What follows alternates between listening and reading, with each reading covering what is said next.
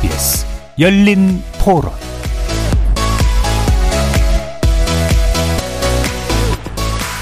여러분 안녕하십니까? KBS 열린 토론 한상권입니다. 자, 우리 자 이거 하나 잡아. 어? 자 우리 어, 이 회장도 하나 잡으시고 그래 우리 이 회장도 하나 잡으시고. 잘 먹겠습니다. 아이고, 어, 이 떡이 이 떡이 아주 쫄깃쫄깃한 게. 어? 어떻게 사시나 한번 둘러보러 왔습니다. 아, 잘 오셨어요. 아주 먼길 오시면 고생하셨네요. 이 고등어는 어디 산인가요? 이 고등어는요, 노르웨이 산이에요. 노르웨이산. 노르웨이 산이고, 또 많이 팔려고 작업을 하고 있습니다. 건강도 안 좋고 뭐 이런 그런 일로 많이 늦어졌어요. 근데 이제 추석이 가까워서 추석 장도 볼 겸 여기 또 여러분 뵙고 그럴 겸 해서. 어떻게 뭐 장사하시기 괜찮습니까? 아유 고생이 많아요. 워낙 마음 고생이 많아요. 그래 그래야죠.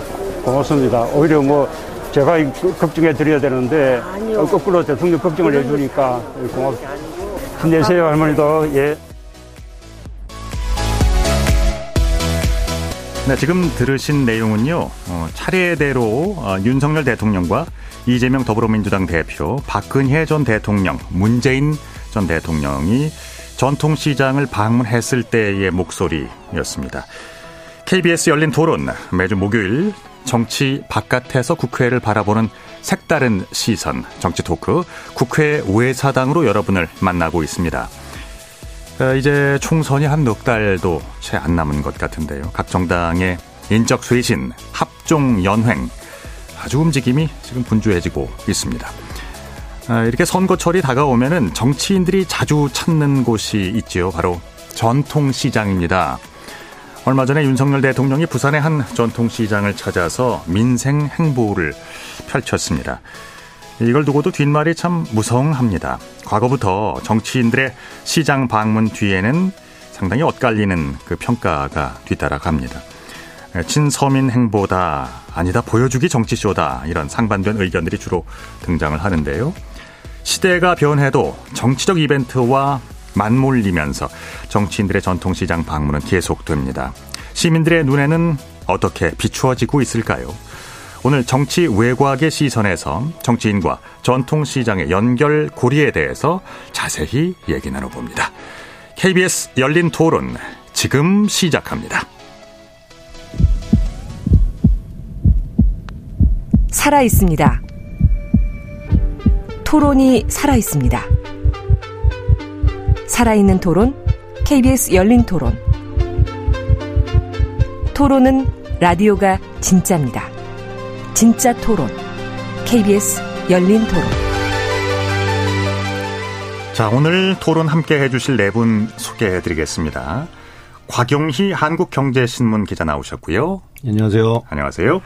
김도형 한국일보 정치부 기자 자리해 주셨습니다. 안녕하세요. 예. 김영호 변호사 어, 반갑습니다. 네, 안녕하세요. 예, 이동수 청년 정치 크루 대표 함께 합니다. 안녕하십니까. 안녕하세요. KBS 열린 토론 문자로 참여하실 분들은 샵 9730으로 의견 남겨 주시기 바랍니다. 단문은 50원, 장문은 100원의 정보 이용료가 붙습니다. KBS 일라디오의 모든 프로그램 어, 유튜브에서도 함께 하실 수가 있습니다. 여러분들의 많은 관심과 참여 부탁드립니다. 자, 윤 대통령이 지난 6일이었습니다. 부산의 국제시장, 일명 깡통시장 일원을 찾았습니다. 시장 상인들과 만남의 자리도 가졌고요. 이걸 이제 보는 시각에 따라서는 그 2030 엑스포 유치 실패에 따른 어떤 부산 민심 달래기 이점으로 풀이하는 경우도 있고요. 다양한 어, 해석들이 뒤따릅니다. 자, 윤 대통령의 전통시장 방문을 바라보는 네 개의 시선. 먼저 어, 곽 기자부터 시작을 할까요? 네, 일단 뭐 방문하셔서 반응 자체는 이렇게 좋은 것 같지는 않습니다. 근데 엑스포 결과가 그렇다 보니까 뭐 무슨 짓을 하셔도 지금 뭐, 뭐 욕을 먹을 수밖에 없는 상황인 거죠. 당연히 이제 민심 수습의 목적이었다고는 보이는데 좀 네. 약간 그 총수들을 데려간 건 좀 해석이 어려운 행보로 좀 보이고요. 재벌 자칫- 총수들 그렇죠. 네, 예. 자칫 이제 총수 배우 총수들을 이제 방패막이를 세웠다는 지적을 받을 수 있기 때문에 근데, 근데 좋게 또 해석을 해보자면은 이제 부산에 앞으로도 계속 정성을 쏟겠다 이런 이제 각오를 좀 보이는 차원으로도 보이고요. 그렇기 때문에 이제 부산 남부 거점 도시로는 가덕 또 신공항, 뭐 산업은행 이런 이제 기존 공약을 다시 한번 이제 들먹인 것도 약간 그런 관점으로 보입니다. 또 좀 마지막으로 본인이 좀 위로를 받으시려고 한 것 같아요. 힐링을 좀 받고 싶어가지고 아. 거기가 이제 부산 지역 시장 자체가 워낙 이제 윤 대통령에 대한 지지가 좀 높았었잖아요. 예전에도 네. 대선 전날에도 이제 뭐 어퍼컷 세레머니 하시면서 기운 받으러 왔다 막 이러시고 가셨기 때문에 근데 본인에 지- 대한 지지를 한번 확인하고 또 그 위세를 좀 이렇게 언론을 타게 하면서 어떤 힐링 차원의 예, 시장 방문이 아니었나 이런 생각이 좀 들었습니다. 예. 알겠습니다. 이동수 대표. 예, 저도 뭐 대체적으로 의견들 비슷하실 것 같은데요. 먼저 이제 민심을 다독이기 위해서 빠르게 부산행을 택한 건 저는 그래도 긍정적으로 평가할 만하다고 생각을 합니다. 다만 이제 혼자서 가셨으면 더 좋았을 텐데 하는 생각이 좀 들었는데요. 이 재벌 총수들 이제 대동하고 대대적으로 방문을 한 게 물론 뭐 부산 경제에 도움을 드리겠다 이런 메시지를 주기 위함이었겠지만 그 자리가 뭐 해외 투자 유치하고 이런 자리도 아니고 사실 이 기업인들 입장에서는 크게 도움이 될 게 없는 자리였던 거잖아요. 네. 네, 그런 자리에 이제 단지 부산 민심을 달래기 위해서 총수들을 대동해서 이제 간 부분들은 전 조금 부정적으로 생각을 하고요. 그 가뜩이나 지금 윤석열 대통령 권위적인 이미지가 되게 강한 편인데 또 이제 이런 모습을 보여줌으로써 마치 이제 과거 권위주의 정권 시절에 재벌 총수들을 뭐 압박하고 뭔가 동원하고 이런 이런 걸 좀 연상케 하지 않았나. 저는 좀 요 부분에 있어서는 아쉽다고 생각을 합니다. 그렇군요. 김도현 기자는 어떻게 생각하세요? 예, 뭐 저도 대체적으로 비슷한데요. 대통령, 대통령이 전통시장을 찾아서 서민행보를 보이는 거에 대해서 뭐 나쁘게 얘기할 사람이 누가 있겠습니까? 이제 정치는 상징이니까 오히려 뭐 공직사회 전반에 미치는 영향 같은 걸 고려했을 때 저는 좋은 행보라고는 생각이 돼요. 근데 문제는 마찬가지, 다들 말씀하셨듯이 대기업 총수를 이렇게 대동을 하셨잖아요. 뭐 민간 영역에 있는 사람들인데 대, 대통령의 일정에 동행을 한다. 그리고 아마 그분들 스케줄 빡빡해갖고 시간 되기 쉽지 않았을 텐데 하루를 통째로 비워야 되는 거잖아요. 그런 점을 좀 생각하면은 권위주의 정부의 모습이 좀 아른거리는 게 사실입니다. 그렇습니까? 김영호 변호사. 네, 그 이번 엑스포 유치 실패에 대한 약간 위로 차원의 방문도 있었겠지만 이 부산에서 또 가장 큰 이슈 중에 하나가 이제 가덕도 신공항의 추진인데 사실 이 신공항이 좀 급하게 추진됐던 이유 중에 하나가 그 동북아시아 물류허브를 만든다는 명목 하나와 또 엑스포 유치했을 때 그 외국인의 그 수요를 출입국 수요를 약간 대응을 하겠다라는 목적도 있었는데 예. 엑스포 유치가 좀 실패가 되면서 어 그렇다면 지역민 입장에서는 어, 가덕도 신공항 유치는 어떻게 되는 거야? 그러면 우리 이 경남권 발전 어떻게 되는 거지? 하는 우려가 좀 있으실 수도 있을 것 같아요. 그래서 예. 그런 차원에서 대통령께서 뭐 총수들과 함께 뭐 부산 글로벌 허브 도시 조성을 특별법을 추진하겠다. 가덕도 신공항 개항하겠다. 이렇게 좀 재확인하는 메시지를 주시면서 어느 정도 좀 지역민을 위로하면서 또 자기의 그 공약도 철저하게 지키겠다는 약속을 하는 자리였다고 봅니다. 네. 그 삼성전자 그 이재용 회장은 국물 더 주세요 하는 장면이 화제가 되기도 하고 이분은 뭘 해도 화제예요. 인기가 괜찮죠? 대기업 총수들이 어, 동반을 했습니다. 전통시장 방문을 함께 했는데 여기에 대해서 비판적인 목소리가 이렇게 나오는 이유는 뭐라고 생각하세요? 이 대표. 네, 저는 뭐 개인적으로는 이제 뭐 큰 정부냐 작은 정부냐 했을 때 저 개인적으로는 큰 정부를 지향하고요. 그리고 이제 시장에 대한 정부의 뭐 어느 정도의 통제는 필요하다고 생각을 합니다. 다만 그게 이제 어떤 기업의 갑질이나 횡포나 이런 데에 대한 통제가 아니라 정치 권력이 필요할 때 이제 기업인들을 들러리 세우고 이런 것들은 전 부적절하다고 생각을 하, 하는데요. 근데 그런 측면에서 좀 비판을 받고 있는 것 같아요. 그 과거에 노무현 전 대통령이 이제 재임기에 이런 말씀 하셨잖아요. 뭐 이제 그 권력은 이미 시장으로 넘어갔다라는 말씀 하셨었는데 그때는 뭐 세계적으로 신자유주의 바람이 불고 막 기업들이 막 이제 글로벌하게 이제 막 위풍당당하게 나아갈 때여서 그렇게 느껴지는 측면도 전 있었는데 근데 아직까지 우리나라에서 그렇진 않은 것 같다는 좀 생각이 들어요. 대표적인 게 이제 그 한 몇 년 됐죠. 벌써 최순실 국정농단 사태 당시에 보면은 이제 이 정부가 미르재단이나 K스포츠 재단에 이제 그 대기업들의 후원을 받아서 되게 문제가 됐었는데 그 당시에 이제 LG그룹의 구본무 회장이 청문회에 나와서 이런 얘기를 했습니다. 기업 입장에서 정부 정책에 따를 수밖에 없는 게 이제 현실이라고 생각한다. 그처럼 이제 정부가 필요할 때마다 이런 식으로 기업을 뭐 동원하고 뭔가 요청하고 이런 것들이 저는 좀 되도록이면 지양되어야 될 일이 아닌가 이런 생각이 좀 들었습니다. 네, 박근혜 전 대통령 당시에 그 최서원 씨의 국정농단 사건 당시 그 기억을 소환하시고 어, 있네요. 김도윤 기자는 어떻게 생각하세요? 이 사안에 대해서는요. 그 조선일보 사설 한 대목을 소개해드리면요. 네. 한국이 얼마나 기업하기 힘든 나라인지를 한눈에 보여주는 듯했다. 이런 표현을 썼어요. 이게 뭐냐면 아까도 말씀드렸듯이 권위주의 정부 느낌이 자꾸 나는 거예요. 뭐냐면은 어쨌든 윤석열 정부의 기조라는 게 민간 영역의 자율성을 최대한 확대하겠다는 거잖아요. 근데 네. 어, 갑작스런 대통령의 부산 방문에 대기업 총수들이 동원이 됐으니까 이런 것들 그 기존에 보였던 그 입장들과는 좀 차이가 있는 걸로 보이고요. 그리고 네.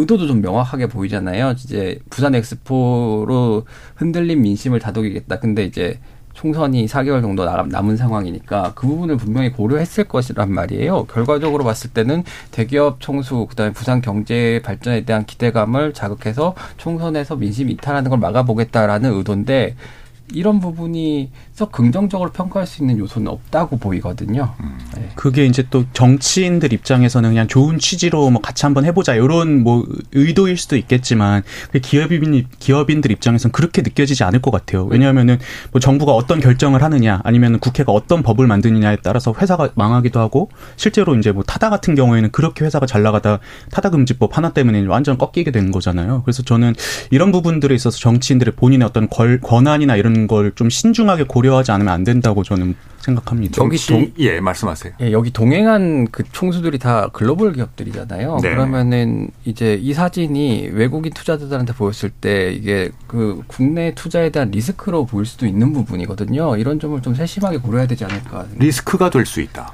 왜냐하면 이제 관치 영향을 되게 강하게 받는다는 느낌을 주는 거죠. 외국인 어. 투자들이 안심하고 투자할 수 있는가라는 차원에서 그런 문제 제기도 있는 걸로 알고 있거든요. 그런데 또 반대로 또 생각해 보면 예. 이게 정말 한국에서 이게 행정부의 규제가 세고 이 대기업이 활동하기 어렵다라는 측면이 있다면 반대로 대기업 입장에서는 그렇다면 최대한 정말 행정부와 스킨십을 늘리려고 하는 노력을 할 수도 있거든요. 그래서 국회에서도 항상 이렇게 대외협력팀, 뭐 전략실 이렇게 해서 항상 국회 대응을 하고 있는 것처럼 이 기업 청소들이 약간 뭐 자의반 타의반으로 뭐 소집을 당했을 수도 있겠지만 네. 또 한편으로는 자신들의 기업이 가지고 있는 애로사항들을 그 실무 실무자들과 좀 나눌 수 있는 또 공간이 또 마련된 거니까 그런 측면에서는 또 유의미한 또 의미도 있었다라고도 볼 수 있을 것 같아요. 그렇게 보고 이 전통 시장은 아직 왔습니다. 떡볶이 먹으면 살 얘기는 아니잖아요. 네. 근데 저도 엑스포나 이제 해외 사절단 참여하는 것 자체는 좀 이렇게 너무 부정적으로 볼 건 아닌 것 같거든요. 경제지 신문 저도 기자지만 네. 네, 비즈니스는 이제 정치랑 이제 또 공통점이 있는 게 명분과 실익을 만드는 게 중요한데 사실 이제 음. 해외 순방 같은 경우에 상대방 국가 입장에서도 대통령이 나오는데 뭐 어느 정도 투자 등의 결정권이 있는 분이 나오잖아요. 그러면은 거기서도 이제 기업 따라가시는 분들도 순방 따라가는 분들도 어느 정도 이제 투자 투자나 이런 쪽에서 이제 테이블을 마련할 수 있다는 차원에서는 뭐 음. 긍정적인 거고 또 아까 이제 우리 저기 변호사님께서 말씀하신 것처럼 정권을 막론하고 이제 순방을 따라다니면은 친밀도도 형성을 하고 또 경제 정책 방향이나 이런 계획 같은 걸 좀 읽을 수 있는 어떤 사적인 어, 마포가 좀 생긴다. 그리고 음. 실제로 이제 박용만 예전에 두산 인프라 코어 회장이 예전에 문재인 대통령 수행해서 그 스페인 갔을 때 그때 뭐 아 뭐 왜 경쟁을 끌고 다니냐 이런 지적이 나왔을 때 본인이 직접 SNS다가 장문의 글을 올리셨잖아요. 우리나라는 관광 자원도 없고 인구도 많지 않고 내수 경제가 든든하지 않기 때문에 나가서 세일즈를 해야 된다. 그런 차원에서 나가는 것에 대해서 폄하할 필요는 없다. 이렇게 얘기를 하셨던 것도 있는데 이번만 네. 특별한 경우인 것 같지는 않아요. 그 그렇죠. 그 말씀하신 네. 것처럼 이제 네. 역대 정부에서도 그 해외에 순방을 한다거나 뭐 국가적인 행사의 기업인들을 어 이제 동행한다는 뭐 초청한다는 형식으로 이제 이렇게 동반 이걸 또 이제 비판적인 시각에선 동원한다고들 이제 표현하는데요. 이렇게 대기업 총수들은 그러니까 정치의 영역이 시장과 기업에 미치는 영향이 확연한 뭐 환경이다 보니까 어 이른바 그 스킨십을 늘리는 데도 목적이 있을 수 있죠. 그 외에 또 어떤 그 이유가 있을까요? 대통령 행사에 대기업 총수들이 뭐 함께 한다. 이게 이번에 동반하신 분들은 전체 그 매출액을 따져보면 한 천조가 된다고 하던데요. 네, 그 이번 기업인 여덟 명 총 매출액이 천조 원이 좀 달하는 점에서 네. 좀 그런 총수들 바쁜데 시장에서 모여서 떡볶이 먹고 있는 그 비판을 많이 받았는데 한편으로 과거 이제 그 소프트뱅크 손 회장께서 김대중 대통령을 만나서 음, 음. 인터넷 시대다라는 이게 아젠다를 제시를 해 주셨잖아요. 네네. 그런 것처럼 사실 행정부는 절대 시장을 따라갈 수, 속도가 차이가 나기 때문에 네네. 시장에서도 행정부의 이 시대의 뭐 글로벌 시대의 뭐 산업 트렌드나 뭐 신산업에 대한 그 방향에 대해서 아이디어를 던져줘야 되거든요. 예. 그래서 어느 부분까지는 규제가 없고 그 산업이 성장을 해야 되고 어느 순간부터 규제가 필요한 순간이 올 텐데 이런 시간을 행정부에 줘야 되는 게 있기 때문에 기업인들이 행정부를 자주 만나서 어 최근 뭐 산업 트렌드를 이렇고 에러점 이렇고 앞으로 뭐 이렇게 될 것 같습니다라는 아이디어를 자꾸 주면 이 시장과 행정부가 그래도 그 괴리감이 조금씩 줄면서 음. 긍정적 어, 그 전국적으로는 그 김대중 시대 김대중 정부가 인터넷 인터넷 그 인프라를 통해서 우리나라를 초일류 인터넷 국가로 만든 것처럼 이게 신산업에서 또 앞서갈 수 있는 기회가 또 올 수도 있는 있는 부분이 있어서 네, 이 기업인들이 행정부를 만나서 아이디어를 주는 방, 방법은 굉장히 좀 긍정적이다라고 볼 수 있을 것 같습니다. 기업과 정부가 서로 보완적인 역할을 충분히 할 수 있겠죠. 서로 어떤 긍정적인 영향과 동반자로서의 시너지 뭐 이런 것들을 말씀하셨는데요. 어, 그러면 이번에 대기업 총수들이 대거 참석한 그 부산 방문 소기의 성과가 뭐 있었다고 보십니까? 김도영 기자. 글쎄요, 잘 모르겠습니다. 왜냐하면 일단은 남은 건 떡볶이 사진 정도 아니겠습니까? 이재용 네. 삼성전자 부회장 같은 경우에 이제 어, 이제 어묵 국물을 달라고 하셔가지고 굉장히 소탈한 이미지가 강화되고 이게 또 음. 뭐 광고적으로도 어떤 얼마큼의 뭐 이익이 있느냐를 이렇게 많이 나- 하신 것 같은데 네. 그 외에 나머지는 사실은 잘 모르겠어요.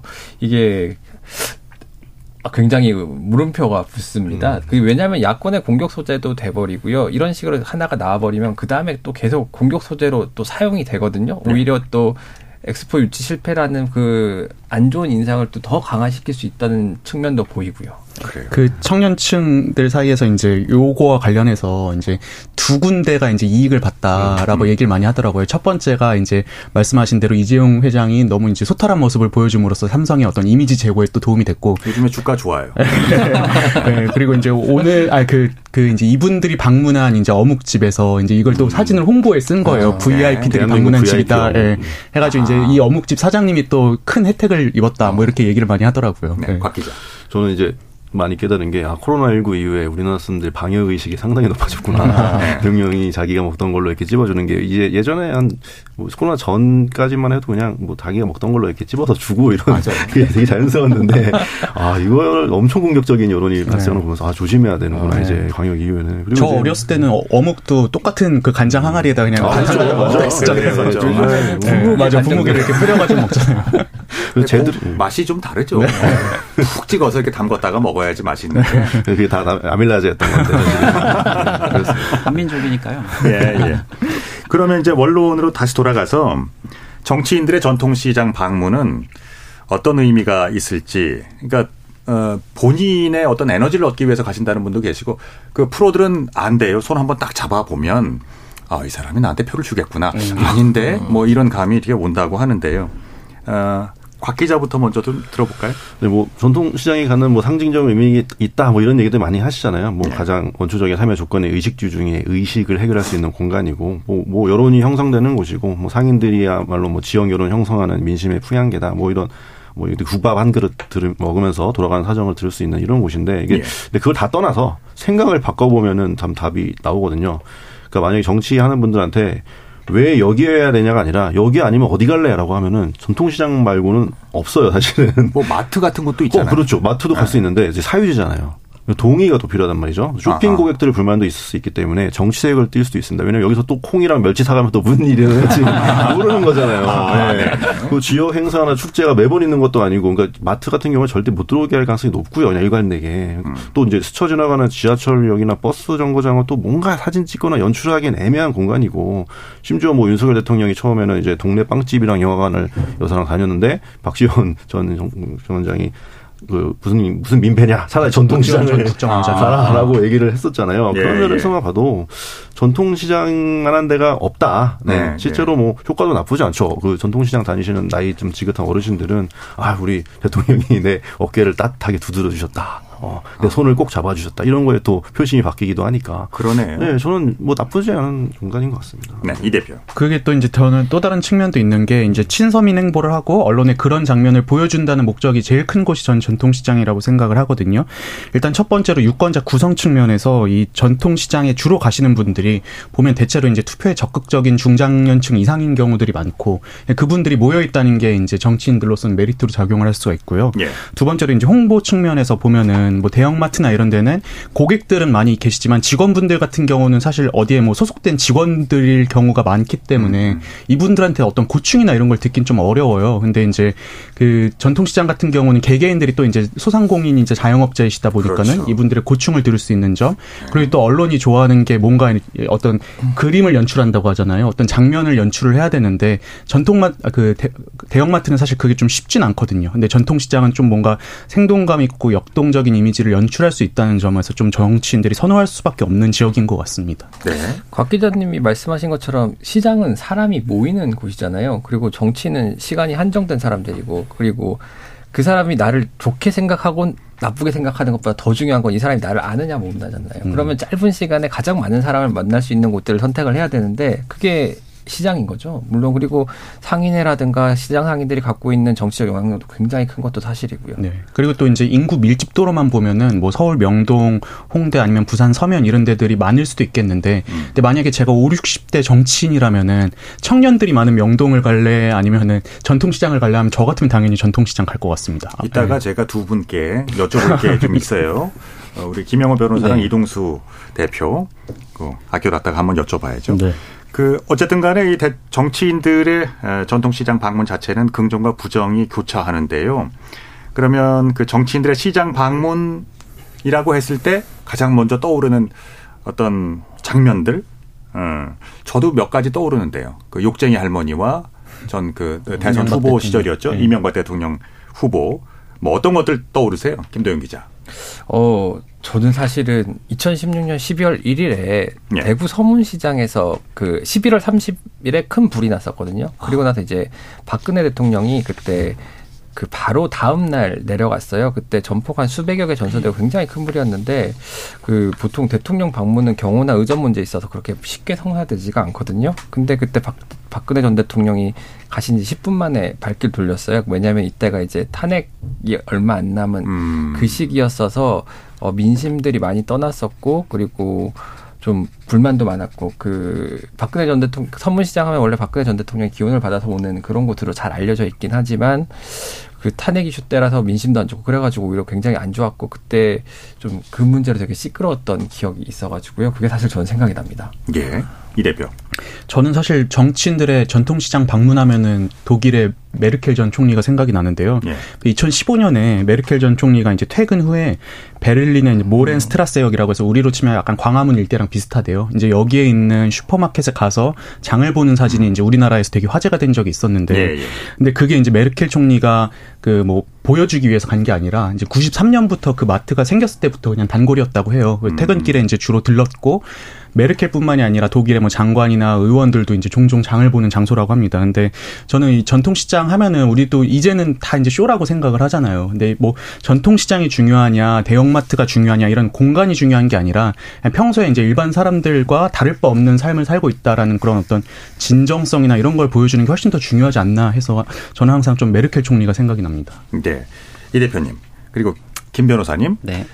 의원실에서 두 분 다 일하셨잖아요. 같은 네. 의원실에서 계셨나요? 잠깐 있었어요. 네. 잠깐 겹칩니다. 아, 잠깐. 네. 뭐 애써 그렇게 연결되고 싶어 하지는 않는 것 같은데. 그 의원실에서 일하실 때 말이죠. 그 그러니까 정치인이 그 시장 방문한다거나 할 때 동선이나 어, 뭐 이런 그 만나볼 손을 잡을 뭐 상인이라든가 미리 섭외를 좀 합니까? 아, 이게 섭외와 굉장히 좀 애매한데요. 예. 이게 보통 이제 전통시장이나 상인가를 정치인들, 정치 국회의원실에서 뭐 지속적으로 이렇게 항상 스킨십을 합니다. 왜냐하면 이 중기부 산하의 그 소상공인 시장 진흥공단이라고 네. 이렇게 전통시장이나 상점가에 대한 그 지원 정책을 지원하는 부서가 있는데 거기 관련 예산을 자기 지역구에 끌어와야 되는 문제가 있거든요. 그렇게 하려면 이 상인회가 어떤 애로 사항이 있고 상인회가 좀 이렇게 협업이 좀 코어, 의원실과 코어가 돼야 음. 그 중기 지방 중기청이나 중기부를 만날 때 애로사항을 좀 직접적으로 전달할 수 있고 좀 힘있게 예산을 좀 끌어올 수 있는 부분이 있어서 이게 뭐 크게 뭐 대선 같이 큰 행사가 아니라면 일상적으로는 뭐 따로 퍼포먼스를 준비한다거나 그러진 않고 매 상반기 하반기 나눠서 뭐 관할 지자체와 뭐 중앙부처와 상인회 이렇게 정책 간담회를 하면서 주요 예산에 대한 우선순위를 뽑아보는 그런 과정을 지속적으로 하고 뭐 시장에 방문한다 하면 당연히 상인회 분들께 미리 알려드리고 네. 이렇게 뭐 자연스러운 모습을 더 유출 또 노출하려고 더 노력을 많이 하는 편입니다. 예. 그러니까 어느 정도의 그 연출은 뭐 불가피하다. 어, 연출이라기보다는 이제 애매한데 이게 정책을 조금 간담회 형식으로 형식을 많이 선호하신다라고 예. 할수 있겠습니다. 알겠습니다. 구조는 설계를 하는 거죠. 예, 네네. 근데 이제 참고로 김영호 변호사 같은 경우는 정책을 담당하는 보좌관이었고 저는 이제 언론이나 메시지를 담당하는 일들을 주로 했었는데요. 저는 이제 어디 뭐 전통시장이나 이런 데 후보자나 아니면 의원이 간다 했을 때 이제 이분들이 듣고 싶어 하는 이야기를 준비해 가는 게 되게 중요하거든요. 그러니까 그래서 이제 뭐 예를 들어서 뭐 그 시장의 현안이 뭔지 일단 뭐 대표적으로 주차장 문제나 아니면 낙후된 화장실 개선 뭐 이런 것들이 있다면은 예. 그런 것들 미리 좀 상인회나 이런 데 의견을 들어보고 이제 어떤 발언들 을 준비해야 된다 뭐 이런 것들이 좀 있고요.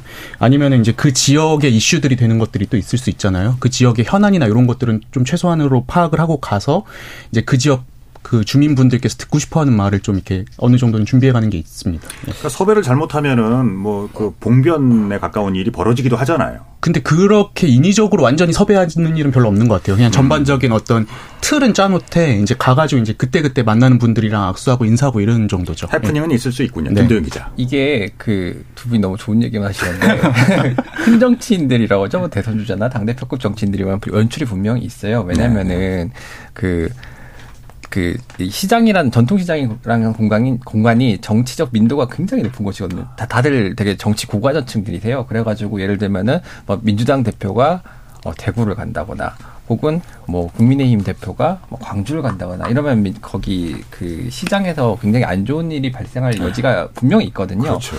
그러면은 그렇기 때문에 미리 좀 사람들을 동원을 해요. 예를 들면은 뭐 이재명 대표가 안동을 간다 그러면은 경북 도당에 있는 사람들을 박박 긁어가지고 최대한 그 다음에 그 사람을 그다음에 사진이 잘 나와야 되기 때문에 이재명 대표를 만나기 위해 이만큼 많은 사람들이 모였다는 걸 보여주기 위해서 이제 그 민주당 경북도당에서 사람을 모은다거나 뭐, 뭐 그런 일들도 있고요. 그 실제로 제가 기억나는 것 중에 이제 봉변을 당했던 사례는 어 탄핵 이후에 이제 바른정당 대선 후보였던 유승민 후보가 그 서문시장 간 적이 있는데 그때 이제 물 뿌리고 이런 경우가 좀 있었거든요. 네, 그런 점들 확실히 있긴 하죠. 예. 그 이제 사람을 섭외한다는 게 그런 건 있죠. 그러니까 예를 들어서 대선 같은 선거에서는 후보가 갔는데 막 20명, 30명 모였으면 약간 모양새가 빠져 보이잖아요. 그러니까 이제 그 지역을 담당하시는 관리자분들께서 이제 우리 이제 뭐 이번에 후보 오니까 여기 한번 모여서 뭐 응원 좀 해드립시다 이런 식으로 막 이렇게 오는 오기는 하는데 이제 뭐 예를 들어서 누구를 뭐 어디에서 만나서 무슨 얘기를 듣고 이렇게 까지는 설계하기는 사실상 쉽지 않죠. 예. 알겠습니다. 그래서 그 이제 장을 요즘에는 직접 보는 경우를 좀 봐요. 특히 이제 윤석열 대통령은 그 본인이 요리를 좀 하니까 어, 직접 가서 아마 요리를 해 드실 요량으로 그 부자재 그 주- 재료에 대해서도 좀 알더라고요. 잘 하시더라고요. 또 윤석열 대통령은 그 부분에 있어서는 정말 진심이시라는 게 좀 느껴지는 것 같습니다. 예. 보통은 장본 물건 가지고 어떻게 가지고 가서 이렇게 요리도 하고 그러나요? 저는 이렇게 시장 취재 따라가면은 이제 뭐 사시잖아요. 그러면 이제 기자들한테 먹으라고 주는 경우도 아. 좀 받아보긴 했습니다. 예. 네. 그거까지는 이제 이거는 예. 예, 그냥 case by case 그냥 그때 그때 좀 상황마다 다른 것 같습니다. 뭐. 당연히 정치인 분들 다 지역구민 생각하시는 거 진심이시니까 당연히 기쁜 마음으로 직접 자기 돈으로 이렇게 구매하시고 집에 가셔서 맛있게 요리해가지고 먹는 모습까지 인스타에 올려야 되니까 아, 네, 거기까지가 네, 이, 네. 이 지방 행사의 끝이다. SNS가 있군요. 참. 예. 아, 요즘엔 그렇게 하시는군요. 아니, 뭐 예전에도 그랬을 텐데. 근데 보면은 SNS 가. 사시고 나서 네. 보통 이제 옆에 수행하시는 분들이 많이 따라 붙잖아요. 그럼 이분들한테 전달을 해드리거든요, 맞아요. 봉투를. 근데 음. 그 뒤로는 행방이 좀 모연해지는 측면이 있는 것 같습니다. 아, 그냥 가져가 버리나? 뭐 그게 모르는 거죠, 그거를. 아, 집에서 다 해먹는다. 이거. 예.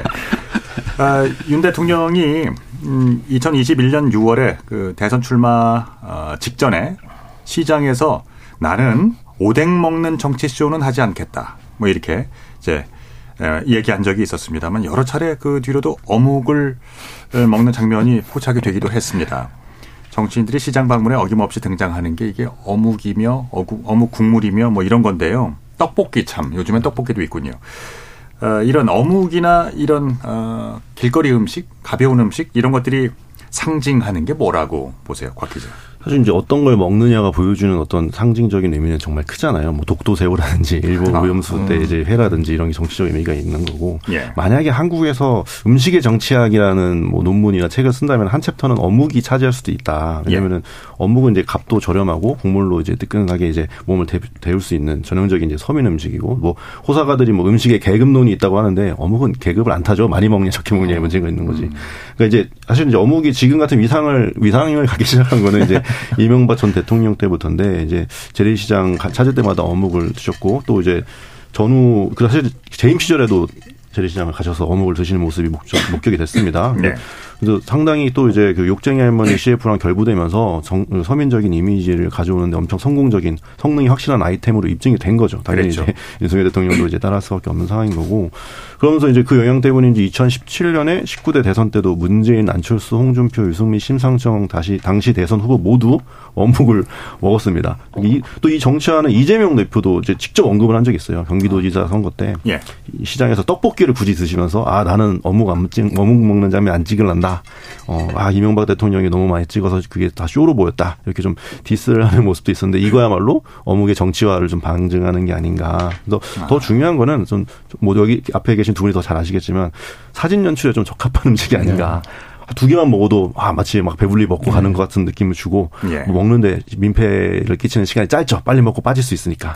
그다음에 이제 뭐 또 이제 은근히 또 어묵이 은근히 뭐 좀 계급 감별법이 될 수가 있습니다. 선민 감별법이. 왜냐면은 전에 이제 그 황교안 자유한국당 대표는 어묵 먹는 법을 몰라가지고 지금 한번 샀었지 물어봤죠. 주인한테 어떻게 먹는 거예요? 물어보셨었고. 박근혜 대통령도 어먹 먹는 척 하시다가 이렇게 화면이 안 비치니까 이제 뱉으신 적이 있잖아요. 이게 은근히 또 서민 감별법으로 되긴 하더라고요. 근데 이제 저는 그 어묵이라는 게 어떤 정치적인 의미 이런 것보다 실용적인 측면에서 사실 시장 돌아다니면서 먹는 모습 보여주기에 어묵만한 게 없기도 해요.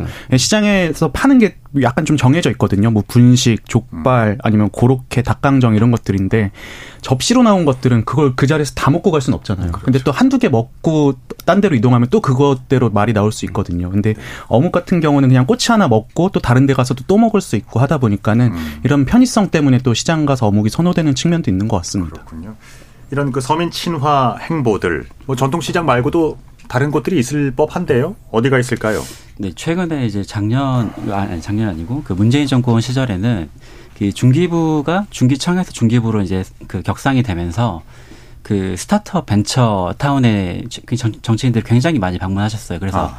그 기존에 있던 그 뭐 배달의 민족이나 뭐 쿠팡이츠나 뭐 이렇게 유니콘 기업들이 이제 10개 미만에서 10개 이상으로 이렇게 문재인 정부 시절에 이렇게 성장을 하면서 정부의 좀 전폭적인 지원을 많이 받았거든요. 그래서 그런 측면에서 이 초반 그 스타트업이나 벤처 기업들은 정부의 그 지원 정책이 굉장히 간절하니까 그런 그 정치인들의 그 행사를 좀 요, 요하기도 했고 정치인 입장에서도 어, 우리 이렇게 글로벌하게 약간 좀 세련된 이미지를 구축할 수 있는 의미가 있기 때문에 예. 뭐 전통시장과 마찬가지로 벤처 스타트업 타운에도 굉장히 좀 많이 방문하셨다라고 볼 수 있습니다. 그렇군요. 벤처 타운 좋네요. 저는 요즘 문자가 계속 와요. 이제 정치부 기자니까 그, 그 문자 뭐냐 사랑의 김장 행사. 왜냐면은 정치인들 겨울철에는 늘 해야 되거든요. 연례 행사처럼 김장하고 김장하는 거 다 하얀 모자 쓰고 막 빨간색 손 범벅대 갖고 사진 찍고 그리고 이 그, 그렇게 한 김치를 이제 그 저소득층이나 뭐 나눠주, 무료로 나눠주고 뭐 이렇게 하는 거고. 아. 이게 왜냐면은 서민층화 행보의 일환이기도 하고, 그 다음에 또 그 김장 행사에 오는 분들이 다 자기 선거 도와주는 조직원들이거든요, 대부분. 그러면서 이제 조직 관리도 하는 거고, 뭐 그런 차원이긴 합니다. 그리고 또 겨울이니까 그 난방이 좀 어려우신 분들을 위해서도 네, 연탄. 어, 연탄 나는 봉사. 네. 그렇게 얼굴에도 좀 묻고 검은 이렇게 그 그러면 이제 좀 어, 티가 많이 나죠. 그렇죠. 그렇습니다. 어, 전통시장 방문 어, 그 외에 어떤 이제 의미가 있는 곳에 이제 방문을 함으로써 그러니까 친서민 어, 그리고 또 어, 여러 가지 그 이제 순기능들을 노리고 있는데 반대로 역효과를 보는 경우도 있죠. 저는 사실 그런 기억이 많은데요.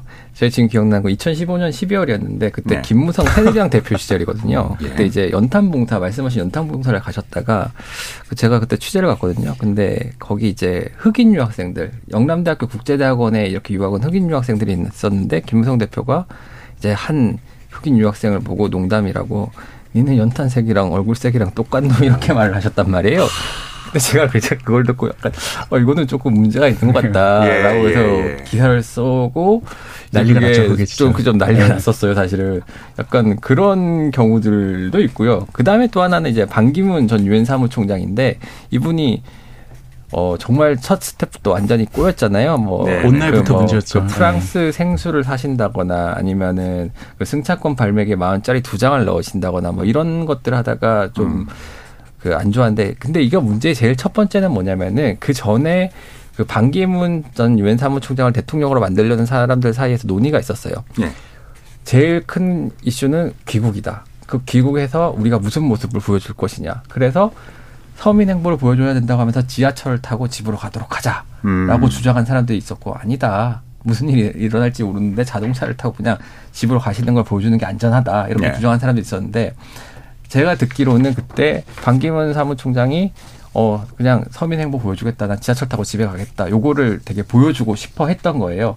그리고 나서 이제 지하철 가는 길에 그 수많은 사고들이 발생을 한 거죠. 이게 예상치 못한 일들이 계속해서 터지기 때문에 어 정말 조심해야 됩니다 그러니까요. 저는 그리고 그런 모습들이 오히려 이제 서민으로서 박탈감만 좀 키우는 것 같다는 느낌 많이 느, 느끼거든요. 왜냐하면은 영국에도 사실 그런 사례가 있는데 지금 영국 총리 리시 수낙 같은 경우에는 그 장인어른이 이제 인도의 빌 게이츠로 평가받는 분이래요. 재벌이고요. 그래서 부부 재산이 1조가 넘는다고 합니다. 1조 원이 넘는데 근데 이제 리시 수낙 총리가 워낙 본인이 그런 데서 이제 자라났고 또 엘리트로만 컸으니까 좀 서민적인 모습을 많이 보여주고 싶나 봐요. 그래서 이제 작년에 이제 취임하고 나서 이제 주유소에 가가지고 이제 저렴한 기아 자동차에다가 이제 기름을 주유하는 모습을 이제 좀 연출을 했었는데 그게 알고 보니까 주유소 직원 차였던 거예요. 그래서 아. 이제 논란이 난 적이 있었고 또 그 이후에 이제 또 이런 논란들을 좀 만회하려고 아 자기는 아침에 이제 차를 몰고 딸이랑 같이 맥도날드에 가가지고 이제 아침 메뉴를 먹는 걸 좋아한다 이런 인터뷰를 한 적이 있는데 그 메뉴가 또 2년 전에 단종된 메뉴였던 겁니다. 그러니까 이제 뭐 안 간다는 걸 어떻게 보면은 드러낸 꼴이죠. 책에서 봤군요. 네. 그래서 전 이런 모습들이 오히려 이제 일반 국민들의 박탈감만 키우니까 평소에 본인들이 해오시던 생활 반경 안에서 이런 연출을 해야지 전혀 뜬금없는 걸 하면 안 된다라고 저는 생각합니다. 서민 행보가 정말 효과를 보려면은 그게 진짜 뭔가 몸에 배어 있어야 네. 돼요. 그게 그 우리는 너무나 자연스럽게 하는 것들을 그분들은 모르시는 경우가 많기 때문에 그럴 경우에 그 이질감을 국민들이 잘 견뎌내지 못하는 네. 거거든요. 그런 차원에서 제가 봤을 때 이재용 회장이 오뎅 국물 더 달라고 하면 너무 자연스러워가지고 굉장히 큰 효과가 있었던 게 아닌가 약간 싶습니다. 비슷하게 약간 그 작년에 이제 민주당에서 휠체어 챌린지라는 걸 했었거든요. 네네. 이 장애인 이동권 이슈가 좀 불거지니까 네. 이게 그, 그 민주당 의원들께서 약간 출퇴근길에 이렇게 휠체어를 이용하는 모습을 찍어서 SNS에 올리는 그런 챌린지를 하셨는데 이게 22년도 이제 거의 문재인 정권 5년간의 장애인 이동권 자체가 전혀 이렇게 뭐 보장이 되지 않고 있다가 이슈가 터지니까 약간 보여주기식 휠체어 쇼를 하고 그 SNS 홍보를 하고 이런 모습이 굉장히 좀 국민적으로 좀 진정성이 없다라는 비판을 많이 받았었거든요. 그렇군요. 네. 그 외에도 어 일단 이제 정치 무대에 나서기 위해서는 그 서민들이 알아야 될 것들 뭐 이런 것들도 이제 리스트로 공부를 해야 될 것 같아요. 뭐 지하철 요금, 버스 요금 뭐 이런 것들부터 시작해 가지고 아그 어묵 먹는 법 어, 뭐 이런 것도 포함이 됩니다. 자, 지금 시각이 7시 58분을 향해서 가고 있는데요. 음, 토론이 진행되는 동안 여러분께서 보내주신 청취자 의견들 들어보겠습니다. 정희진 문자캐스터 전해주시죠. 네, 지금까지 청취자 여러분들이 보내주신 문자들 소개합니다. 1319님. 기업인들이 한번 등장하면 그 어떤 광고보다 효과가 있죠. 그건 미국도 마찬가지 아닌가요? 윤 대통령이 기업인과 함께 등장했다고 비판할 이유는 없죠. 기업인도 대통령도 서로 윈윈 아닌가요? 2583님. 대통령이나 정치인이 전통시장에서 보여주기 식으로 정치적 메시지를 내는 것은 좋아 보이지 않습니다. 그 어떤 정치 행보보다 후진적인 행태라고 봅니다. 해주셨고요. 4185님. 대통령도 정치인도 서민들의 삶을 들여다보고 민심을 살필 필요가 있습니다. 그런 장소로는 전통시장만한 곳이 없을 것 같습니다. 저는 정치인들의 전통시장 방문 나쁘게만 볼 필요는 없다고 생각합니다. 김현철님. 시장 상인들도 본인들이 정말 하고 싶은 말을 하는 사람보다는 정치인들이 하고 싶은 말을 대신해주는 사람으로 섭외하는 느낌입니다. 다들 어쩜 그렇게 정치인과 쿵짝이 잘 맞는 걸까요? 3984님. 실제로 정치인들 중에 전통시장을 평소에도 다니는 분들이 있을까요? 그저 서민들의 눈에는 한 표 달라는 선거 운동으로밖에 보이지 않습니다. 어묵 먹고 장바구니 채우는 가식적인 모습 말고 차라리 정책을 홍보하고 선거 운동을 했으면 좋겠습니다. 라고 보내주셨네요. 네, KBS 열린 토론. 이 시간은 영상으로도 생중계하고 있습니다. 유튜브에 들어가셔서 KBS 일라디오 또는 KBS 열린 토론을 검색하시면 지금 바로 토론하는 모습 보실 수 있습니다. 방송을 듣고 계신 여러분이 시민 농객입니다. 계속해서 청취자 여러분들의 날카로운 시선과 의견 보내주세요. 지금까지 문자캐스터 정의진이었습니다. 상대 얘기 중에서도 맞는 얘기가 있잖아요. 그러면 어, 예, 거기까지 동감이 이루어졌으니까 그럼 또 요 다음 가시죠. 무슨 정반합, 정반합 이렇게 가야 되거든요. 이기고 지는 걸 떠나서 좋은 결론을 더 줄여내셨으면 좋겠어요. 선 넘지 않는 그런 토론. 별로 의미는 없을 것 같아도 그래도 그런 자리가 자꾸 있어야 뭐가 변화가 있을 것 같아요. 그렇게 하다가 보면 뭐라도 뭐 하나 얻어 걸리는 게 있겠죠. 시민논객 여러분을 기다립니다. 평일 저녁 7시 20분 KBS 열린 토론.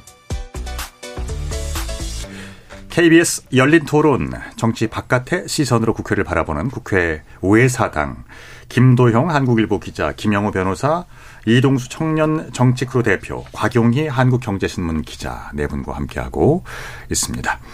일부에서는 정치인의 전통시장 방문의 의미에 대해서 함께 생각을 해봤고요.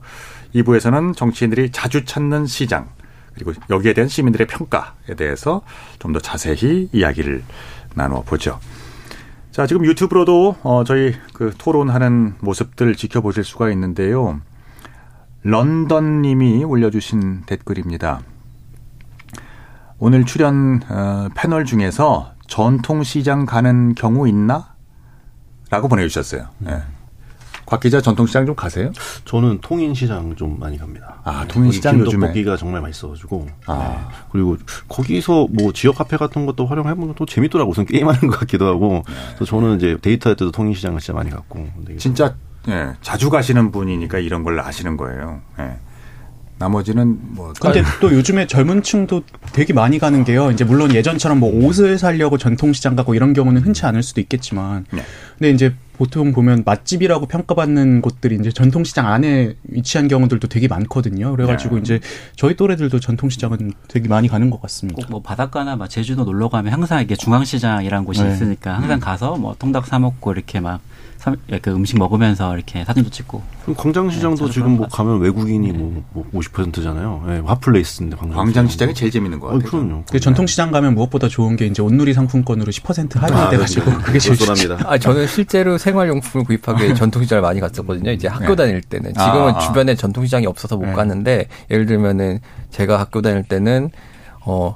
돼지고기 앞다리살 100g에 한 1,500원 정도 하던 시절인데 야. 전통시장을 가면 1,300원 정도 했거든요. 아, 200원 뭐 학교를 네, 언제 다니신 거예요? 한 10년 10년이요? 10년 더 넘었죠. 네. 동묘 앞도 어, 음, 유명하죠. 네. 동묘 앞에서도 이제 어, 그 구제라 그러나 그런 것들도 있고요. 네 분 다 어, 자주 다니시는 걸로 네, 밝혀졌습니다. 정치인의 시장 방문 가운데 그러면 가장 어, 극적인 효과를 거둔 사례, 성공적이었던 사례, 아, 기억나는 인물 있으세요? 누가 뭐라고 여기 뭐 전부 다 동의하실 것 같은데 이명박 대통령의 그 이명박은 배고픕니다. 음. 네, 네. CF 가장 효과적이었던 건 뭐 부인할 수는 없죠. 욕쟁이 할머니 나오시는. 근데, 음. 근데 사실 이제 그때 워딩을 지금 풀어보면은 좀 약간 인위적이긴 해요. 이제 욕쟁이 그렇죠. 할머니가 나와서 뭐 맨날 쓰잘데기 없는 쌈박지는 하고 난리냐. 우리 먹고 살기도 힘들어 죽겠어. 여기까지 괜찮아요. 근데 음. 이제 다음 멘트가 좀 자기적인데.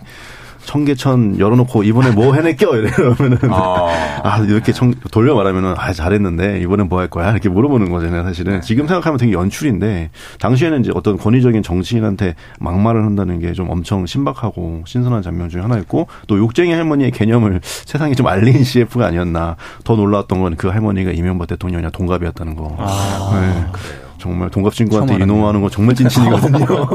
네. 그때 그 대선 후보에 윤모가면서 이렇게 네. 네, 이제 그 했던 행보들 기억나네요.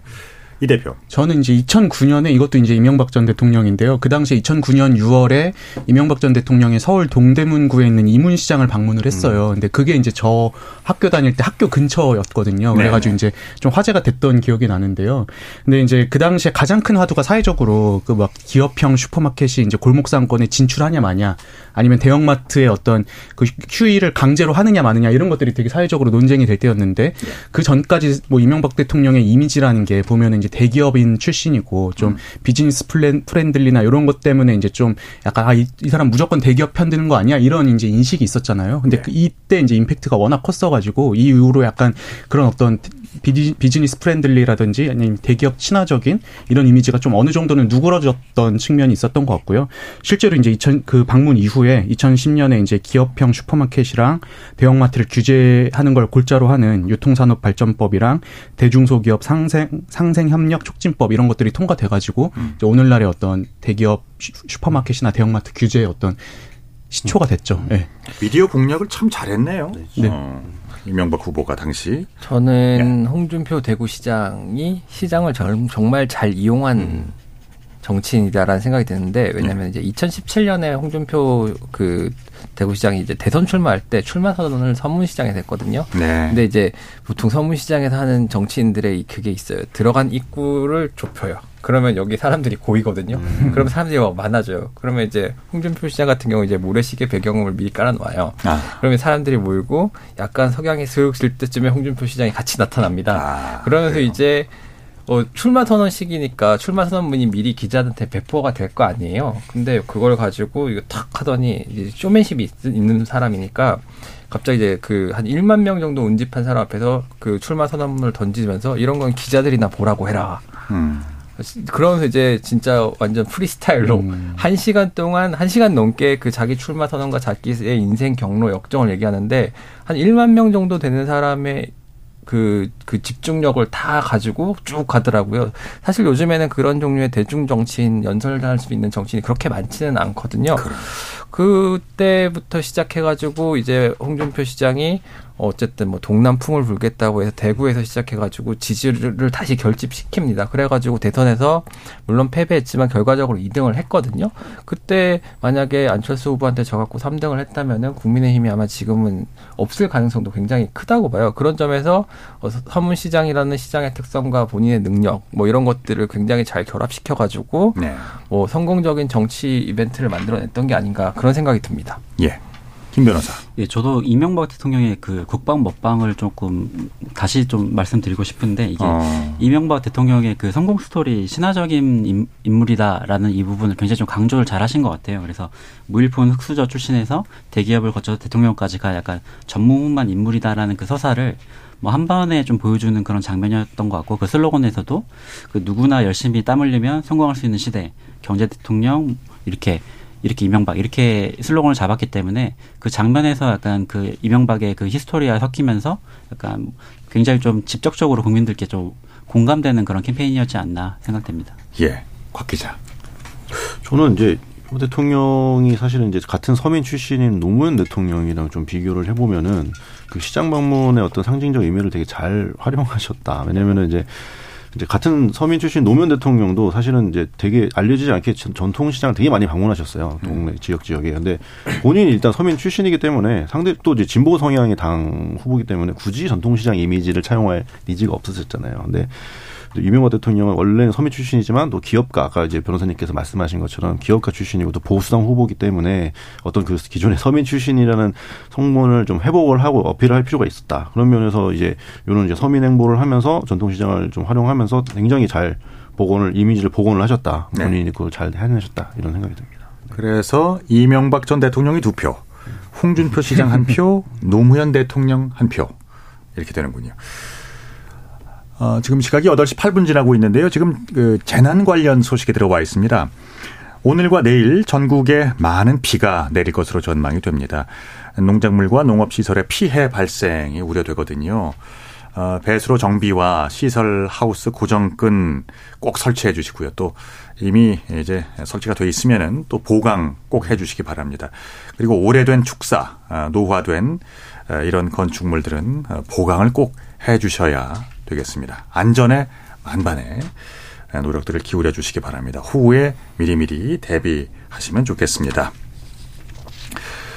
자, 이 기자들 사이에 그러니까 정치인들의 시장 방문이나 이 어떤 그 서민 친화 행보 과정에서 전해 내려오는 어떤 뒷 얘기들 있잖아요. 네. 여기서 이제 집중도가 확 높아집니다. 가령 이제 카메라가 꺼지면 완전 달라지는 분들, 뭐 이런 그 경험담 좀 예, 한번 음. 나눠 나눠보죠 한번. 근데 보통 기자들이 그 정치인이 시장 갈 때 따라가는 거는 유력 정치인들이거든요. 네. 예를 들면 그냥 일반 지역구 의원이 시장 간다고 해서 기자들이 취재하러 따라가는 경우는 없다고 보시면 아, 돼요. 예. 근데 그렇기 때문에 유력 정치인이 만약에 시장을 갔다 그러면 카메라는 처음부터 끝까지 다 찍는다고 보시면 돼요. 아. 왜냐하면은 늘 돌발 상황이 발생할 수 있는 거기 때문에 그 시장 같은 곳에서는 그거를 놓치면 안 되기 때문에 늘 다 달라붙고요. 그래서 끝까지 찍긴 합니다. 음. 대신 음. 어뭐 전해져 온 뒷이야기라고 하면 시장 방문에 전해져 온 내려오는 뒷이야기라고 한다면 제가 생각나는 거는 이제 조경태 국민의힘 의원이 있는데요. 네네. 이분이 이제 부산의 사흘 지역구를 갖고 있거든요. 이제 중앙 정치에서 큰 영향력은 없는데 어쨌든 민주당에서는 아 국, 부산에서는 민주당으로도 당선되고 국민의힘으로 당선되고 지역구에 굉장한 강점을 갖고 있는 의원님이거든요. 보통 근데 이런 분들은 그 자신들만의 특기가 하나 있어요. 이분한테 전설적으로 내려온 일화가 있는데 부산이니까 어시장이 있잖아요. 그럼 거기 인사를 하러 갑니다. 그러면 이제 어시장에서 일하시는 분들은 보통 장갑을 끼고 생선을 손질을 하잖아요. 그래서 이제 이렇게 가면 이제 조경태 의원님이 인사를 하러 가면 장갑을 벗으려고 하잖아요. 아. 근데 아유 뭘 벗노 하면서 그냥 손을 그 툭툭 잡아버려요. 아. 그럼 손에 막 생선 기능 같은 게 막 묻을 거 아니에요. 네네. 근데 그렇다 그런데 그런 거 그렇게 해도 대수롭지 않게 아유 괜찮다 괜찮다 뭐 이렇게 괜찮습니다 괜찮습니다 이렇게 하면서 손을 그냥 바지에 툭툭 털어버려요. 아. 뭐 그런 모습들을 딱 보면은 아 이 사람을 그 시장 상인들이 찍을 수밖에 없겠구나 뭐 이런 평가를 받더라고요. 그리고 그렇게 하다 보니까 뭐 사하에선 별명이 우리 갱탈, 우리, 우리 갱태, 아. 뭐 그렇다고 합니다.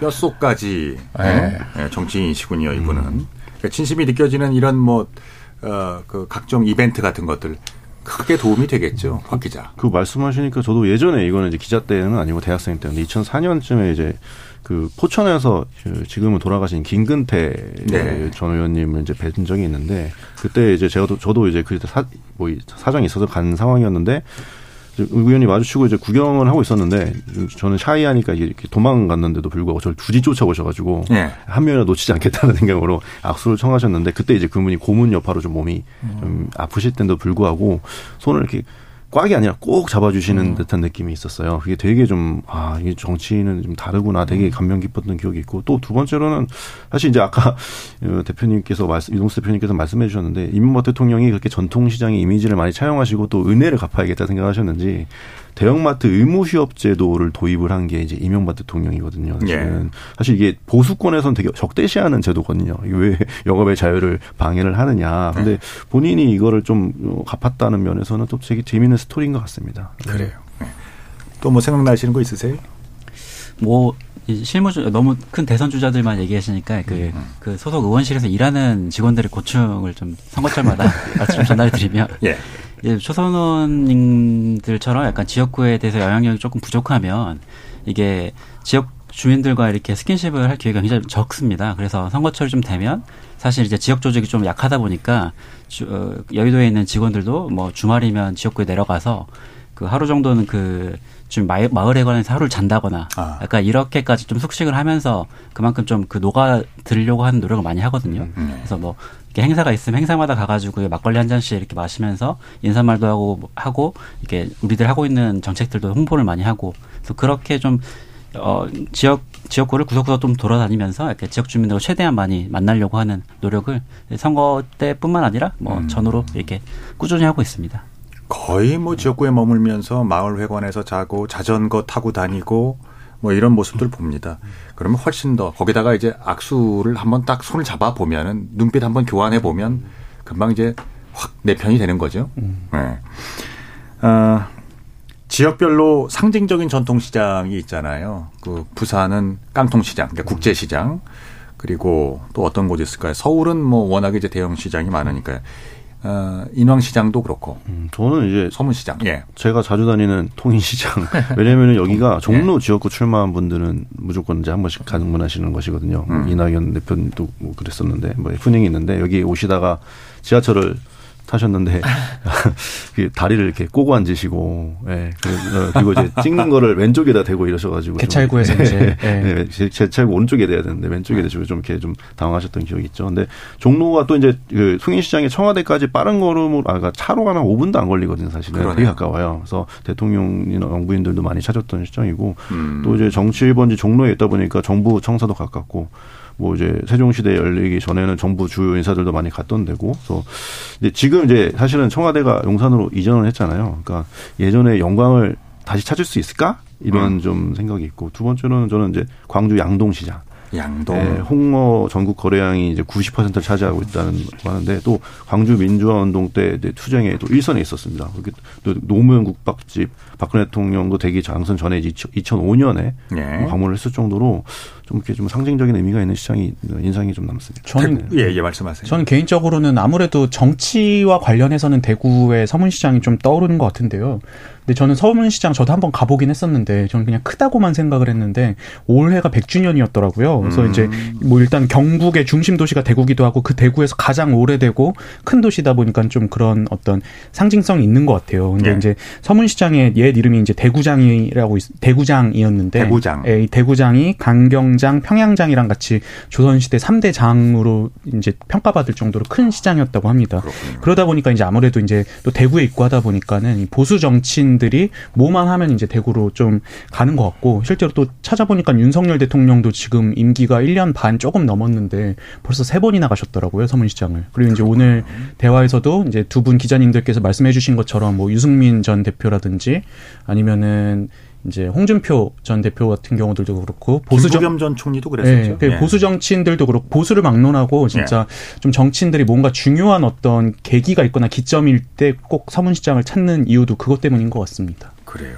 한국 보수의 성지라고 합니다. 네, 한- 성지. 네, 한국 보수의 성지라고 최근에 합니다. 이제 또 떠오르는 약간 진보의 성지로는 이제 노무현 고 어, 전 대통령께서 약간 자꾸 하신 봉화마을이 또 있을 수 있을 것 같아요. 전통시장은 아니지만 아. 봉화마을에 민주당 인사들이 자주 방문해서 약간 지지층을 좀 결집하는 모습을 자주 보이고 있습니다. 그럼 이제 성지 순례 한번 해볼까요? 예. 상징적인 시장. 뭐 어떤 곳이 또 있을까요? 뭐 자갈치 시장도 있고 뭐 부산. 광주에 아, 뭐 네. 양동 시장도 있을 거고 뭐 대구 서문 시장 갔다가 이제 또 여수에서도 또 이제 여수 또 중앙시장이 또 굉장히 크거든요. 그래서 아. 이낙연 전 총리께서도 그 민주당 경선할 때 여수까지 여수에 내려가셔서도 그, 시, 그 시장에서 이 상인들 직접 다 만나는 모습들도 다 많이 연출하셨거든요. 네. 그렇군요. 또, 예. 이 대표님은. 저는 이제 미천이 다 드러났습니다. 근데 이런 시장들을 가게 되면은 확실히 그 되게 역사가 있다 보니까 네. 다 하나하나씩 일화가 있어요. 음. 제가 서문시장 갔을 때 이제 저희 르포를 갔을 때 일화인데 예. 그때 이제 탄핵 대선 때 서문시장 르포를 갔는데 민심이 안 좋을 거 아니에요. 근데 이제 어떤 이불 가게에 들어갔는데 이제 어떠시냐, 누굴 찍을 것이냐, 만- 얘를 말씀을 막 물어보다가 갑자기 막 대뜸 박근혜 전 대통령이 너무 미워 죽겠다는 거예요. 그러면서 자기가 원래 너무 박근혜 전 대통령을 좋아해가지고 사진을 같이 찍은 그 이불 가게 사진을 해갖고 거기에 계속 걸어놨는데 지금은 보기 싫어가지고 돌려놓으셨 근데 재밌는 재미 맞아요. 재밌는 게 이게 버리거나 어디 딴 데 치우지 않고 뭘 이렇게 돌려놓으신 거예요. 아. 안 보이게만. 진짜 사진을 딱 보면 뒤로 돌려놨는데 거기에서 되게 묘한 애증이 느껴진다고 할까? 뭐 그런 생각 들더라고요. 우리 아이를 내가 어, 때리는 건 상관없지만 남이 우리 아이를 혼내는 거는 어, 마음이 아프겠죠. 네. 뭐 그런 또 그렇습니다. 그 정치인들의 시장 방문을 이제 환영하는 모습들만 우리가 주로 봤는데 반대로 부질없다. 아유 불편해서 좀안 왔으면 좋겠어. 이- 이런 경우도 꽤 있을 거예요. 네. 김도영 기자. 그 이제 뭐 보통 나쁘게 말씀하시는 분들만 쇼하러 왔다 이렇게 하시는 분들 많아요. 근데 음. 보통 그게 저는 시장의 특징이라기보다 우리 국민의 일반 정서인 것 같아요. 그런가요? 정치인들이 그래도 이제 시장 상인들 정치인들 인사하면 반갑게 맞아주는 분들이 대부분이고 그리고 또 어쨌든 어, 고민, 그 삶에서 뭐, 뭐, 뭐 힘든 부분도 있고 뭐 이런 거니까 고, 고충을 들어줄 사람이 왔다는 것 자체에 대해서 좀 반가워한다는 인상을 저는 좀 받긴 했어요. 음. 근데 이런 경우는 분명히 있어요. 되게 바쁘거나 생업을 방해할 정도가 돼버리면 되게 곤란한데 음. 예전에 그 16대, 18대 국회의원을 지닌, 지닌 이성원 서대문 구청장 이분이 지난해 구청장에 당선되고 6월 1일인가 취임식을 했는데요. 취임식 어디서 했냐면은 그 홍제동의 인왕시장 앞에 됐어요. 음. 네네네. 근데 이 인왕시장이 거기가 청가물 많거든요. 그래갖고 차들이 왔다 갔다 해야 되는데 좌석을 한 2천 개 정도 나으려고 놓으려고 전날 밤부터 교통 통제를 한 거예요. 아. 예산이 한 3,300만 원 들어갔는데 그래갖고 네. 저는 원래 그걸 아 이게 좀 좋은 취지 행사구나 하고 취재를 하러 갔는데 거기서 막상 들어보니까 굉장히 나쁜 말씀을 많이 하시는 거예요. 지금 손님들이 과일을 사러 가야 되는데 과일 사서 차에 바로 못 싣고 내려가야 된다고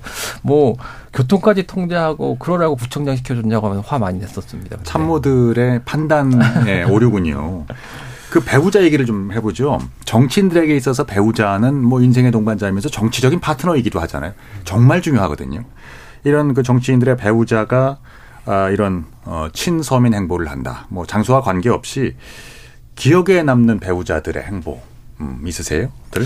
제가 너무 좀 뭐 꼰대일 수도 있는데 배우자라는 면은 오히려 또 본인보다는 좀 표를 달라고 구걸하는 이미지는 좀 덜하고 내주하는 이미지가 좀 더 강한 것도 있고 또 여성 자영업자나 여성 근로자가 많은 시장에 또 여성이 방문한다는 건 전통적인 또 여성상에 부합하는 면도 없지 않거든요. 그런 걸 자극 그런 감수 감수성을 자극하기에도 배우자분이 가는 게좀더 좋고 또 시장은 아니지만 인상적인 건 이제 예전에 그 유경수 여사가 소록도에 대해서 상당히 이제 애정을 부이신 적이 있잖아요. 74년에 네. 나병 네. 환자들을 위한 병실 진료 짓고 그때 이제 그 이후로 그 어머니 소록도의 어머니처럼 되셔서 그 이후로는 뭐 소록도가 전라도 속의 경상도가 돼서 뭐 총선이나 대선 때마다 무조건 보수 정당을 지지하는 득표율이 훨씬 높고 사실 이걸 박정희 대통령이 했어도 그- 그런 효과가 있었을까? 그냥 뭐 그냥 뭐 와서서 그냥 일반적인 통치를 하는 거지라고 생각을 하지 않았을까? 그래서 이게 되게 좀 인상적이었고 중요한 거는 영부인들도 물론, 바쁘시겠지만 아까 용수 대표님이 말씀하신 것처럼 좀 시장에 한 달에 한 번이라도 좀 정기적으로 들러서 민심을 청취하고 하는 게 좀 상당히 좀 도움이 많이 될 것 같은데 왜 안 하시는지 잘 모르겠습니다. 저는 근데 그 부분에 있어서는 좀 곽용희 기자님이랑은 야- 약간은 좀 의견이 다른 부분이 뭐냐면 약간 이 결국에 그거잖아요. 그 부인이 그러니까 이제 집안 사람이 뭐 여자가 살림 챙겨야 된다. 약간 이런 건데 전 요것도 약간 좀 옛날 사고 방식 아닌가 싶거든요. 그래서 뭐 대통령 후보자든 뭐 정치인 본인이든 이면 어떻고 또 부인이면 어떻고 저는 그래서 좀 이제는 이제 뭐꼭 부인이 가서 살림 챙기듯이 뭐 시- 시장 상인분들 얘기 듣고 이런 것도 좋지만은 그냥 이제 정치인 부부가 다 그냥 둘 다 모두 그냥 자주 이런 좀 시장이라든지 대형 마트라든지 동네 이런 편의점이라든지 좀 자주 모습을 보이면서 그런 데서 이제 좀 일반 유권자들이랑 소통도 하고 좀 일반 유권자들이 느낄 법한 어떤 생활 물가를 좀 직접 좀 체감해 봤으면 좋겠다는 생각입니다. 그 국민들이 그 정치인의 배우자가 좀 과하게 나서는 걸 그렇게 좋아하지는 않으시거든요. 아. 예를 들면은 그 지난 대선 아 지지난 대선 이제 문재인 대통령이 당선됐던 대선 때 그 김정숙 여사 같은 경우에는 거의 호남 선거만 했었어요. 아. 그 서울 쪽으로 보면 주목을 좀 막- 많이 받게 되니까 오히려 그리고 또 기본적으로 당 문재인 전 대통령에 대한 호남 비토가 있었던 시기 직후라서 그래가지고 오히려 그 좀 호남에 좀 메워둬야 된다라는 그런 전략상의 고려도 있었던 걸로 제가 알고 있거든요. 네. 뭐 그런 부분들 그다- 그다음에 김건희 여사 같은 경우에서도 그 선거 기간 중에서는 좀 안 나오시겠다라고 말씀을 하셨었잖아요. 네. 어, 그런 부분들이 좀 많이 작용이 되는 것 같더라고요. 그래요. 그뭐 지역구 관리를 하는 이제 사례였는데 그 동네에 뭐 목욕탕에 가서 등을 밀어 드리고 수지침을 배워서 봉사를 하고 이런 경우들도 봤습니다. 그러니까 어느 시점이 넘어가게 되면 그 배우자들이 더 그 후보 자신보다 어, 열성적으로 변하게 되는 것도 같습니다. 어, 그동안에 참 어떻게 보면 어, 이 시장을 찾는다는 것 그리고 사람들이 많이 모이는 장소를 찾는 것은 그것 민심을 경청하겠다라는 의지의 표현 아니겠습니까? 어, 미래에는 앞으로 어떤 어떤 변화가 생길 것 같습니까? 서민들과의 접촉면을 좀 늘릴 수 있는 곳들. 저는 네. 개인적으로는 요즘도 이제 그런 경향이 좀 많이 나타나긴 했는데 온라인 커뮤니티가 이제는 좀 그럴 수도 있겠다는 생각이 들어요. 그러니까 이제 시장의 특징이 뭐냐면은 불특정 다수의 시민들이 모인다는 거잖아요. 근데 이제 요즘은 워낙 이커머스도 발달하면서 이제 상품을 사는 공간으로서의 시장은 이제 온라인으로 대체되고 있는데 근데 이제 그래, 그런 점에서 이제 지금 요즘 불특정 다수가 모이는 공간이 어딜까 생각해 보면은 온라인 커뮤니티도 좀 향후에 음. 더 그럴 수 있겠다. 이게 이제 온라인 커뮤니티가 대선에 처음 등장한 거는 2012년 대선 때였거든요. 그 당시에 이제 문재인 후보가 그 온라인 커뮤 본인한테 이제 우호적인 온라인 커뮤니티 몇 군데다 이제 인증글을 올리면서 화제가 되기 시작을 했는데 이게 대선을 거치면서 점점 이런 경향들이 커졌고 네. 지난 대선 같은 경우는 양쪽 후보 다 이제 특정 뭐 몇몇 온라인 커뮤니티들에 어필을 하는 모습이 좀 나타났었어요. 근데 이제 이 온라인 커뮤니티가 과거에는 막 20, 30대 젊은 층만 이용을 했지만 요즘엔 이게 또 역사가 또 누적이 되면서 점점 연령대도 올라가고 있거든요. 그래서 저는 한 10년, 15년 지나면 온라인 커뮤니티도 약간 지금의 서문시장 같은 역할을 하게 될지도 어, 않을까라는 예상을 해봤습니다. 예. 혹은 그 가상공단. 예. 온라인 커뮤니티가 그럴 수도 있는데 요즘에는 카톡방, 네. 이제 맘카페, 맘들 많이 들어가 있는 그런 정보 나누는 방에 음. 그 국회의원실에서도 항상 스파이를 심어 놓거든요. 음, 예, 예, 예. 예, 이제 어, 지금 여기 동향이 어떤가 뭐 이런 거 이런 걸 보는데 그런 부분이 있을 것 같고 근데 저는 조금 다르게 생각을 하는 게 이제 어디 가서 그 얘기를 듣고 시민들의 고통을 뭐 듣는다기보다 직접 지역 주민들이 사무실로 찾아왔으면 좋겠어요. 정치인이 어, 국회 사무실도 좋고 지역구 사무실도 좋은데 지역구 주민이 직접 찾아와서 고민을 얘기할 수 있다는 거는 그만큼 정치 효능감이 높아졌다는 거 아니겠습니까? 그럼 그런 부분을 좀 강화할 필요가 있지 않을까. 음, 대부분 네. 그 지역구 국회 의원님들은 약간 한 달에 뭐 2회 아니면 1회씩 뭐 이렇게 그 지역 주민들 만나는 간담회 자리를 갖고 민심 음. 청취하고 한 주 동안 이제 숙제를 해서 다시 결과를 알려주는 아, 그런 행사를 그렇구나. 자주 하시거든요. 좀 많이 하시더라고요. 예, 그리고 뭐 전통시장이나 뭐 온라인 커뮤니티뿐만 아니라 뭐 지금도 하고 있는 뭐 학교의 그 학부모회라는 그런 부분들도 이렇게 학부모님들을 직접 만날 수 있고 교육에 대한 그 애로사항을 들을 수 있기 때문에 그런 부분도 국회의원들이 가장 좀 많이 신경 쓰는 부분 중에 하나입니다. 그 윤석열 대통령은 그 이력을 보니까요. 대구 서문시장을 후보 시절에도 찾았고 음. 임기 시작한 이후로는 한 두 번 정도 그곳을 방문해서 이제 여러 가지 그또 어, 이제 이야기들을 만들어냈네요. 앞으로 이제 총선이 다가온 상황에서 전통시장들 많이 찾겠죠. 정치인들에게 어, 정치인들이 앞으로 꼭 가봐야 할 장소 어디라고들 생각하세요? 한 마디씩 다 들어보겠습니다. 저는 이제 지하철이 생각보다 효과가 좀 좋은 것 같습니다. 왜냐면은 이제 음. 추운 새벽에 혼자 나와서 지하철 유세를 하는 후보자를 보면은 좀 마음이 좀 동하는 게 있어요. 불쌍하고 예, 짠하고 예. 도와주고 싶고 이게 아. 은근히 또 기억에 남습니다. 따뜻한 온기로서 도와주고 싶은 기억이 있어서 그좀 저편면을 넓히는 면이라면 지하철도 괜찮은 것 같습니다. 아, 그거 좋네요. 예. 저는 이제 총선이랑 좀 별개로 거기 그 사당역에 보면은 그 경기도에서 출퇴근하시는 분들 음. 꼭 모이는 음. 하스팟 있거든요. 네. 거기 가면 이제 그 고통을 좀 많이 알 수 있으시더라고요. 버스 정류장 말씀하시죠. 네. 서울로 네. 들어오는 네. 서울로 들어오는 네. 거기서 다 거기서 사당에서 타고 사당에 나가니까 거기가 뭐 지하철도 엄청 사람 네. 많고요. 그다음에 버스 기다리는 사람도 엄청 많고요. 네. 그거를 좀 보고 아 우리나라 이렇게 문제가 많구나 좀 깊이 느끼셨으면 좋겠습니다. 음. 예, 이 대표님.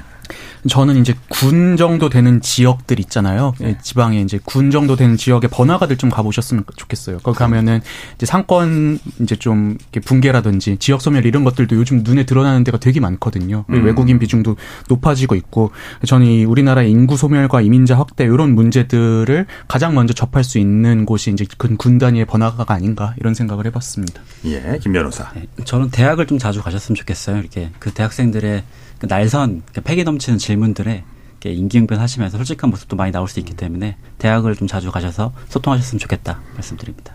근데 그게 어 경우에 따라서는 이제 역기능이 올 수도 있잖아요. 근데 그게 또 오히려 예를 들어서 대학생들이 너무 이렇게 강하게 이렇게 또 반발하고 이러면은 그게 또 이제 약간 뭐라고 해야 되나요? 그 불쌍한 어떤 동정심 같은 것도 일으킬 수 있어서 저는 저는 반대로 예. 요즘에 핫플레이스가 고령화 시대가 오니까 양로원이 됐다고 그러더라고요. 음. 양로원 사람이 늘어나니까 오히려 예, 예. 양로원을 공략하는 경우가 음. 많다. 그 경로당은 늘 들르는 핫스팟 중 하나죠. 예. 그렇군요. 탑골 공원 같은 것도 아, 그렇죠. 예. 그렇죠. 예. 자, 총선이 한 넉 달여 남아 있습니다. 그리고 많은 정치인들은 어 서민들과의 그 접촉면을 늘리기 위해서 어 주로 이제 전통 시장들을 많이 찾고 있는데요. 어, 이런 모든 행보들이 진심으로 마음에서 우러나와서 하는 친서민 행보였으면 좋겠습니다. 총선이 오늘로 딱 119일 남았네요.